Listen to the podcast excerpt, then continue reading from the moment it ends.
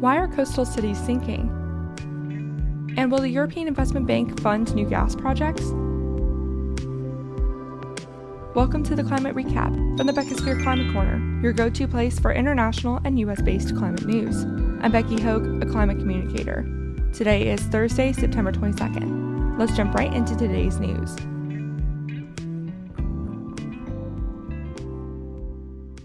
Let's start with some extreme weather events. Nigeria is battling its worst floods in a decade. These events have affected half a million people, displaced one hundred thousand, and killed at least twenty this week, according to the country's National Emergency Management Center. It has destroyed thousands of hectares of farmland in Africa's most populated country, which is bound to make the continent's food crisis even worse. Nigeria sees flooding every year, mainly as a byproduct of ignoring environmental recommendations and poor infrastructure. But unusually heavy rainfall, water overflowing from local rivers, and an excess release of water from the Legdu Dam in neighboring Cameroon have resulted in more than three hundred Nigerians dying from floods this year, the most deaths due to this kind of event in a decade. The unusually heavy rainfall part is likely linked to climate change. Meanwhile, there's major flooding in New South Wales and northern Victoria as intense rainfall places an exclamation point on us entering a triple La Niña. To review, the La Niña is the colder part of the La Niña-El Niño southern oscillation and usually only lasts less than a year. But we've been in a less common double La Niña since September twenty twenty. And a week ago, we got formal confirmation from the main global meteorological organizations that we have officially entered a rare triple La Niña, which means these conditions that have caused flooding in places like Australia while heating up and droughting places like Europe will continue until at least mid-November, if not until February. Climate change is causing La Niña and El Niño swings to be more extreme, by the way. So that's basically where we get all this rain from. Today could end up being the wettest day for New South Wales. Many water bodies have already overflowed, stranding farmers and risking croplands. Flash flooding is a major risk.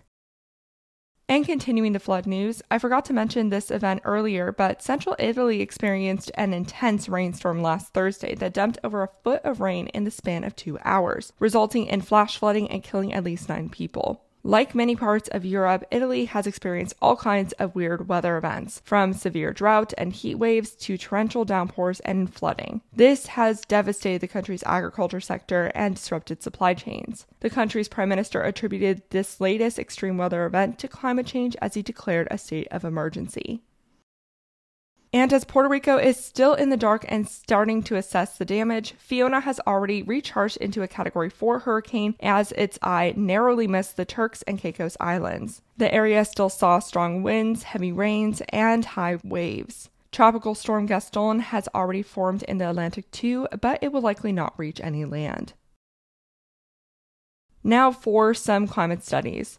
Sea level rise is definitely impacting populous coastal cities, but that's not the only thing causing the sea to infiltrate the barriers at an exponential rate. New research led by Nanyang Technological University, Singapore, the University of New Mexico, E T H Zurich, and NASA's Jet Propulsion Lab has determined that forty-four out of forty-eight of the largest coastal cities in the world are causing themselves to sink at a growing rate due to heavy buildings compacting the soil and groundwater extraction. Cities in Asia, specifically Southeast Asia, are seeing the worst land subsidence. In the cities the teams looked at, they found a median sinking speed of sixteen point two millimeters a year, though some cities it's as high as forty-three millimeters a year. In comparison, the current global mean sea level rise is three point seven millimeters a year. Bottom line, cities need to rethink their relationship with their water supply and soil, in addition to building resilience to rising seas.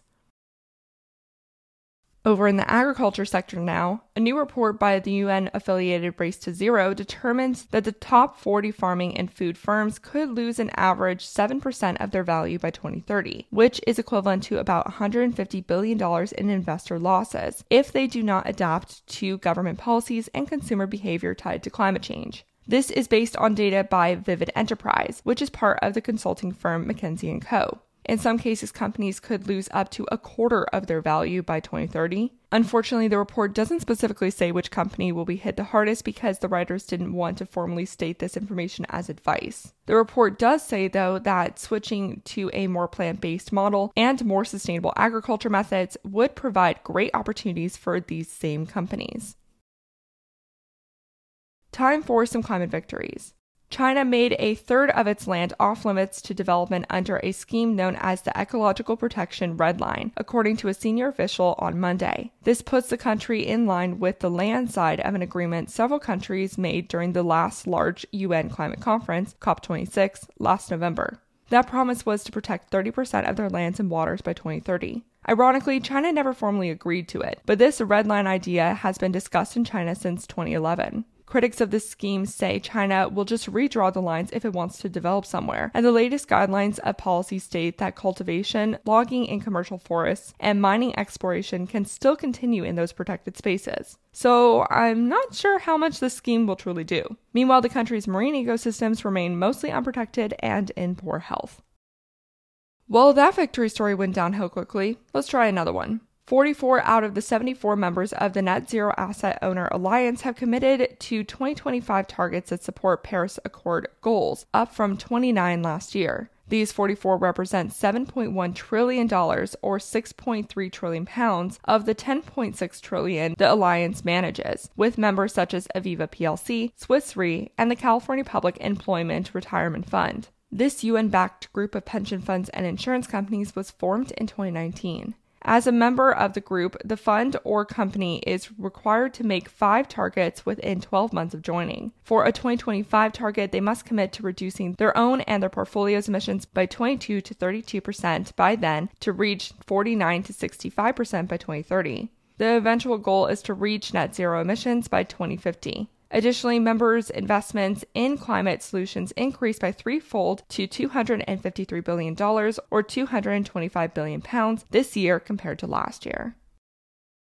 Continuing with the theme of finances, the European Investment Bank said it would not invest in any new gas projects, despite intense pressure from many developing countries in Africa and elsewhere wanting the bank to reclassify gas as a transition fuel. The bank has held strong and said that it would not invest in an asset that would later become stranded. While this is a good move, as the International Energy Agency and the Intergovernmental Panel on Climate Change have both stated that we can't afford to start any new fossil fuel projects, African leaders are bound to call this incredibly hypocritical and against a just transition. They have a reason to, since the European Union recently reclassified gas as a transition fuel for its own purposes. Greenpeace and other environmental groups are currently suing them over that rebranding. The bank's chief recognizes this double standard and blamed wealthy countries for using the war in Ukraine as an excuse to continue with fossil fuels. However, because many emerging economies don't have too many fossil fuel reserves to their own name, investing in gas infrastructure would lock them into eventually relying on countries like Saudi Arabia and Russia, just like Europe is. The E I B chief also said he was disappointed to see so few European leaders show up to talks with African leaders recently on climate change adaptation matters.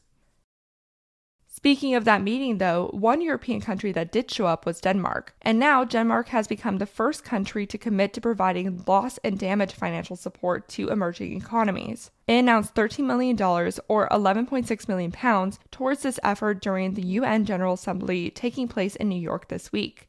While this is much less than the money promised for helping developing nations with their clean energy transition, it marks a recognition of this other financial need, the need for money to recover from worsening extreme weather events, which poorer countries hold very little responsibility for. Climate finance will be a main topic at COP twenty-seven in less than two months. Hopefully, Denmark's move will encourage other wealthy nations to warm up to the concept.